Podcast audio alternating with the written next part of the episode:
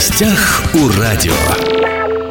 Здравствуйте, меня зовут Владимир Лозовой. Лучшим спасателем России стал сотрудник МЧС из Хабаровского края, уважаемые радиослушатели. Иван Алехин работает в МЧС 15 лет, служит в поисково-спасательном отряде села Ракитное. И в этом году Иван Алехин победил в конкурсе «Лучший спасатель МЧС России».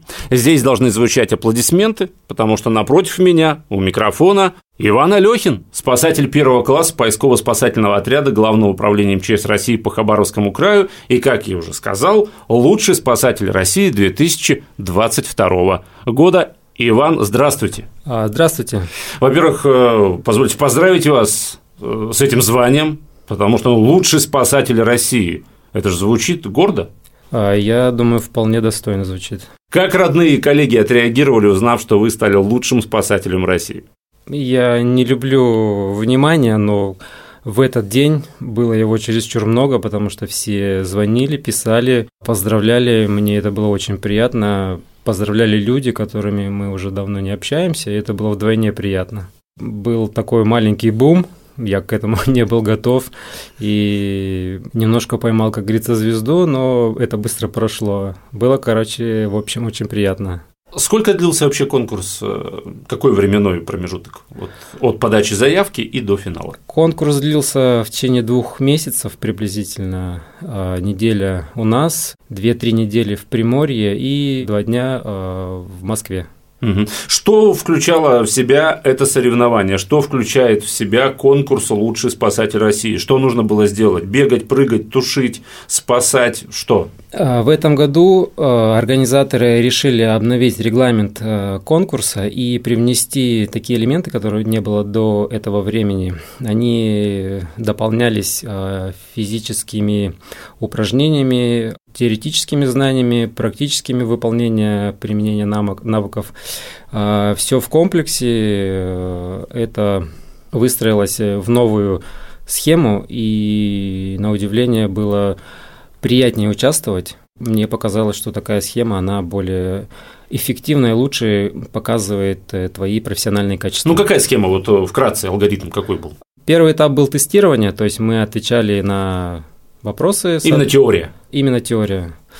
А второй этап нужно было, это как домашнее задание, нужно было э, написать курсовую работу на тему инноваций в МЧС, то есть то, что вы считаете, на ваш взгляд, может быть приемлемо, применимо, а, новое в этой сфере.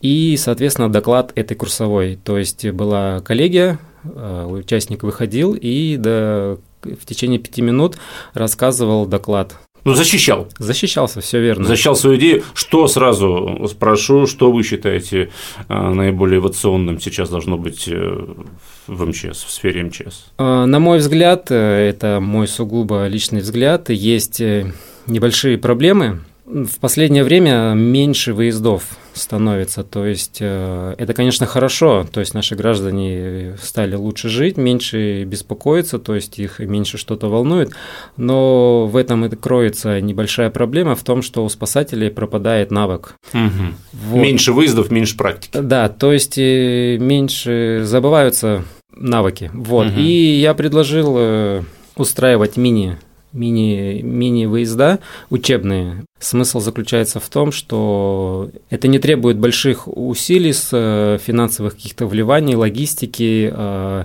Ничего не нужно, просто нужно время, да? Все правильно. Компактная группа выезжает быстро, э, работает также быстро мобильно и таким же образом выполняет те же задачи. И это проще, лучше, быстрее. Ну, это дешевле. те же учения, грубо говоря, внеплановые. Да, да, только компактные. Компактные. То есть вот. не требующие большой подготовки, то есть по факту продумали, да, какие-то. Даже нет элемента неожиданности, просто вот распределить, что сегодня мы выезжаем на это. Там... Нет, кстати, элемент неожиданности это один из основных э, мной затронутых элементов, потому что эффект неожиданности должен быть, так как вся работа спасателя, она из этого и строится. То есть любой выезд – это он всегда индивидуален, и нужно быть готовым э, к любому, хм, э, к любой ситуации. Элемент неожиданности, он э, должен присутствовать, то есть при устраивании этих учений э, спасатели, участвующие, принимающие участие, они не, не должны знать... До последнего не должны знать, на какой ЧС они едут, да? Да, куда и зачем. При непосредственном прибытии в район учений тогда уже все выясняется. Это нужно для того, чтобы спасатель в сжатые сроки буквально секунды принял правильное решение и, соответственно, а, действовал в соответствии с обстановкой. Интересно, но я так понял, что вот, это, вот этот ваш доклад, э, в принципе, был одобрен? А, на самом деле меня очень сильно раскритиковали. Я не знаю. Наверное, я уже знаю почему, потому что, возможно, я эту проблему рассматривал только со своей стороны, и у меня не было настолько много времени, чтобы ее а, обширно рассмотреть. Вот. А, они спрашивали, почему, чем твои учения отличаются от... Э, тех, которые уже есть, да, по тех плану? Уже, которые присутствуют. Угу. Я пытался доказать, и мне показалось, что мой доклад им не понравился, но в конце концов они вроде им удовлетворились, то есть они посчитали его достойным. А непосредственно на конкурсе «Лучший спасатель России» были какие-то упражнения, которые помимо теории практика же была, да? А, была специальная полоса препятствий протяженностью около трех километров была. На данной полосе практически присутствовали практически все элементы, которые спасатель должен применять в практике. То есть угу. это пожарный этап, это этап с веревками, этап с инструментом, этап оказания первой помощи, этап переправа, вода. Там на самом деле много было. Это уже был федеральный этап? Это был, да. В... Это в Москве уже. Это было в Москве. То есть там были уже the best of the best, да, то есть самые лучшие сотрудники со всех регионов, трехкилометровая вот эта полоса препятствий, и, собственно, все на нее выходили, да? Да, там присутствовало 8 человек из федеральных регионов, и это, получается, были лучшие, достойные, прошедшие у себя отборочные этапы. Вы стали первой? А, да. Еще раз поздравляю. Спасибо. Э, уважаемые радиослушатели, еще раз напомню, да, что сегодня у меня в студии Иван Алехин, спасатель первого класса поисково-спасательного отряда Главного управления МЧС России по Хабаровскому краю, лучший спасатель России 2022 года. Сейчас он нам рассказал о том, собственно, как проходил этот конкурс. Иван, э, как вы решили стать спасателем? Профессия-то достаточно опасная, понятно, что романтичная, но ну, опасная. Глядя на вас, я вот смотрю по вашему телосложению, вы довольно спортивный человек, что-то такое, знаете, вот там, не знаю, триатлон, вот какое-то такое у вас телосложение. То есть э, изначально вы со спортом были на вы, да, я так понимаю, и как-то это привело в МЧС? А, изначально был на вы, потом немножечко перешли на ты. Нас мама с братом воспитывала одна, и для того, чтобы мы не попали в дурную компанию, она нас привлекала в разные виды спорта. То есть я попробовал от клуба юных моряков до а, единоборств восточных. Вот, но как-то в душу запал туризм, спортивное ориентирование, вот, и с этого все началось, то есть походы, лыжи, костры, приготовление пищи, веревки, переправы, зима, палатки, это все было Наверное, он такой экстрим, да, он был с детства. Началось, да, все с пятого класса и э, поступил в институт э, Хабаровский, ныне ДВГГУ, поступил на факультет физической культуры и продолжил заниматься спортом. То есть со спортом я по жизни. То есть вы по образованию учитель физкультуры? Педагог, да. А, вы педагог. И потом как оказались э, в МЧС? А, после института отслужил в армии, но так как мой образ жизни уже предполагал эти все приятные э, увлечения, и на одних из соревнованиях я увидел красивых людей в красивой форме оранжевой, а, мне понравилось то, что они делают, мне понравилось, э, чем они занимаются. Я, мне предложили, и я, наверное, не раздумывая, согласился. Потому что это то же самое примерно, чем я занимался всю жизнь. А, Иван, послушайте, давайте перейдем э, от э, праздника, да, от, от конкурса «Лучший спасатель МЧС России», от золота в этом конкурсе к будням, к вашим трудовым будням. Послушайте, вы работаете в поисково-спасательном отряде, да? Я же правильно на своем обывательском уровне понимаю, что если взять всю структуру МЧС, поисково-спасательный отряд – это вот а, те, кто, собственно, идет вперед туда, где самое опасно, самое непредсказуемое, где нужно спасать. Это вот прям те бойцы. Да, это те винтики, те, те солдаты, которые непосредственно принимают участие в ликвидации, в спасении, в помощи. В общем, это обычные спасатели. Вы принимали за 15 лет да, участие в спасательных операциях, нетрудно догадаться, в поисково-спасательных. Расскажите мне, расскажите нашим радиослушателям, какие запомнились больше всего. Ну, последнее, что я помню, оно а, самое яркое, это был мост э, в 2000 2020, если я не ошибаюсь, году во Владивостоке, который обледенел. Я помню, да-да-да, СМИ были и видео, и фото о том, что ледяной дождь во Владивостоке, вот эти вот, как называется, ванты, да, моста. Ванты они все покрылись э, огромной коркой льда, и это могло привести к тому, что а, мост, собственно, мог как-то, что-то у него могло сломаться, да? А, нет, на самом деле ванты моста выдерживают колоссальные нагрузки, и то количество льда, которое на нем было, мосту вряд ли навредило бы, но это очень сильно, сильно э, повреждало дорожное покрытие, ага. но больше всего это было чревато падением а, то есть от этих вант откололся бы этот лед и мог, собственно, машины повредить людей? Он откалывался каждую секунду, потому что температура менялась, ванты качались, э, лед двигался, и э, падение было ежесекундное а, на проезжую часть. Поэтому городские службы решили, э, приняли решение перекрыть мост, потому что он был небезопасный. Потому что сверху падали, грубо говоря, глыбы льда. Огромные куски льда. И было принято решение воспользоваться помощью спасателей, а насколько я помню, спасателей подымали да, на самую верхушку моста, и они там, грубо говоря, просто откалывали этот лед, и вы в том числе. Да, это случилось э, странным образом. Я дежурил э, дежурство и пошел в школу. Я в то время преподавал в Краевом центре образования, вот, с детьми работал, и был звонок, э, сообщили, что необходима помощь. А так как практика в высотных работах есть э, у меня значительно высокая, и было принято решение мною однозначно ехать, ну, собираться. То есть утром я работал, вечером я уже ехал в поезде. Вот. А нас было двое с Хабаровска, два человека, я и Кирилл Ялынычев. Нас выбрали достойными, посчитали, и мы приехали в Владивосток помогать местным ребятам. Насколько сложная была вот эта операция? Было немножко страшно признаться. Была такая высота. У нас в Дальнем Востоке, по-моему, таких высот больше нет. Это самое высокое строение, 324 метра. По первости было страшно. Мы первый день привыкали, смотрели вниз, боялись, но себя настраивали на то, что завтра мы уже будем там висеть. Вот. Было холодно. А Владивосток, Приморье, влажность, ветер, была достаточно промозглая погода, пришлось одевать все самое теплое. Но, тем не менее, несмотря на погоду и условия, мы работали, выполняли задачу и в конце концов справились. А какими качествами, на ваш взгляд, должен обладать спасатель?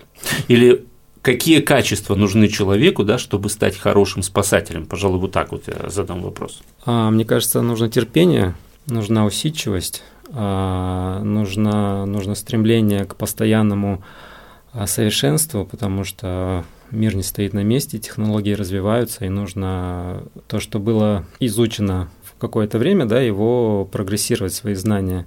Учиться постоянно, да? Да, нужна смекалка и, не знаю, нужен позитив, потому что если думаешь, что все будет грустно, то как-то наверное, и не стоит работать. Нужно, нужно поддерживать своим позитивом пострадавших, нужно их э, говорить, э, убеждать, потому что помощь складывается не только от действий спасателя, но и от его психологической поддержки. Угу. Стрессоустойчивость, да, еще необходима в а, любом случае? Безусловно, это один из главных показателей, факторов. Ну и в завершении разговора, чем вы занимаетесь в свободное от службы время, какие у вас хобби, может быть, параллельная какая-то деятельность есть? А, не так давно я в течение шести лет э, работал в Краевом центре образования, я практиковался с детьми, я работал а, с ребятами, мне это нравилось, у нас темы были как раз направлены в МЧС, это безопасность, это безопасное поведения на дорогах, в лесу, дома, техника безопасности и, соответственно, веревки, то есть э, немножко туризма у нас было. Но это сказывается ваше образование, да, то, что вы закончили педуниверситет, учитель физкультуры, то есть это, в принципе, помогло, потому что я вот, когда готовился к интервью, к разговору, узнал, что вы написали специальную программу по туризму и спортивному ориентированию, да, с навыками по безопасности, элементами ОБЖ, и вот, собственно, эту программу-то вы преподавали, да?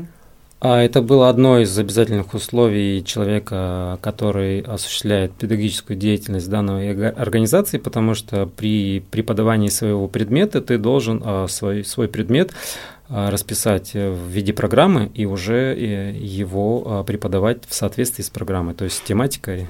Детям нравилось? Думаю, это больше нужно... было тех, кому нравилось, или больше было тех, кому не нравилось? Это нужно спросить у детей, потому что, ну, мой предмет был немножко для них нов, и э, они раньше этим не занимались. То есть мой был предмет необязательным, э, и желающие были, они им нравилось, они оставались, то есть они не переходили на другие предметы, и э, я думаю, они подчеркнули какие-то знания на будущее. Не могу не спросить. Вот здесь написано, когда я готовился к разговору, читал о вас немного – что вы в совершенстве владеете швейной машинкой. Это что такое? Ну, это как кот Матроскин, помните, в мультфильме. Я еще и крючком Да, да, да.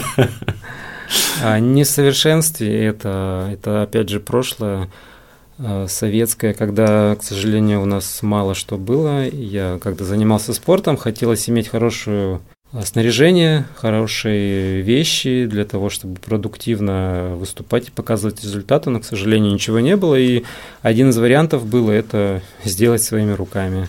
Вот, дома была машинка, и как-то, как самоучка, я пробовал и что-то изобретал, что-то шил, а, что-то для туризма, для походов, чехлы, рюкзаки, какие-то а, то есть, э, если это нельзя было купить, а уважаемые молодые радиослушатели, которые сейчас находятся в своих радиоприемников, было такое, особенно в 90-е годы, в конце 90-х годов, да даже в начале 2000-х, когда действительно трудно было да, купить что-то такое, э, с чем можно было бы отправиться вот не знаю, в какой-то экстремальный поход или что-то типа этого, да, и вы в результате решили проблему кардинально, вы просто решили самостоятельно шить то, что вам нужно. Раскупить нельзя, буду делать сам. И выучились в результате шитью, да? Да, совершенно верно. То есть э, что-то нужно было, в голове был маленький штурм в течение пяти минут, как это произвести, из чего, и потом в процессе что-то изобреталось новое, дорабатывалось, и это было очень хорошим подспорьем очень хорошим инструментом, снаряжением в будущей деятельности, то есть оно помогало. Иван, что бы вы пожелали своим коллегам-спасателям уже как обладатель титула «Лучший спасатель России 2022 года»? Самое главное – это терпение, усидчивости. Мы, мы должны быть постоянно готовыми к вызову, к работе э, в любую секунду. Это было неоднократно нас вызывали. Вот, э, пожелать новогоднего настроения, а скоро у нас праздник перед Новым годом, День спасателя, 27 декабря. 27 декабря День спасателя, да. Хочу поздравить всех с наступающих Новым годом, а, Днем спасателя, пожелать всем здоровья, а, семейного благополучия и побольше зарплаты. Иван, послушайте, новогодние праздники, насколько я знаю, как журналист, для вас это же не праздники, там столько вызовов, столько всего происходит э, нехорошего. Да, любые праздники люди веселятся, у них хорошее настроение. И... Инстинкт самосохранения отсутствует напрочь, особенно под воздействием горячительного. Совершенно верно. Нарушаются все немыслимые техники безопасности, но у кого-то праздник, а у кого-то работа. Но мы как, как бы к этому готовы, и уже неоднократно ежегодно это происходит. То есть мы все понимаем и готовы. Кто-то к празднику, а кто-то к работе. Ну и я пожелаю вам, Иван, и вашим коллегам, чтобы на этих новогодних праздников э, жители Хабаровского края, жители города Хабаровска все-таки дали вам возможность э, отдохнуть. А, спасибо. Сегодня на студии был лучший спасатель МЧС России, спасатель первого класса поисково-спасательного отряда Главного управления МЧС России по Хабаровскому краю Иван Алехин. Иван, спасибо, что пришли. Еще раз поздравляю вас с этим почетным званием лучший спасатель России. А, спасибо. Всего вам самого хорошего.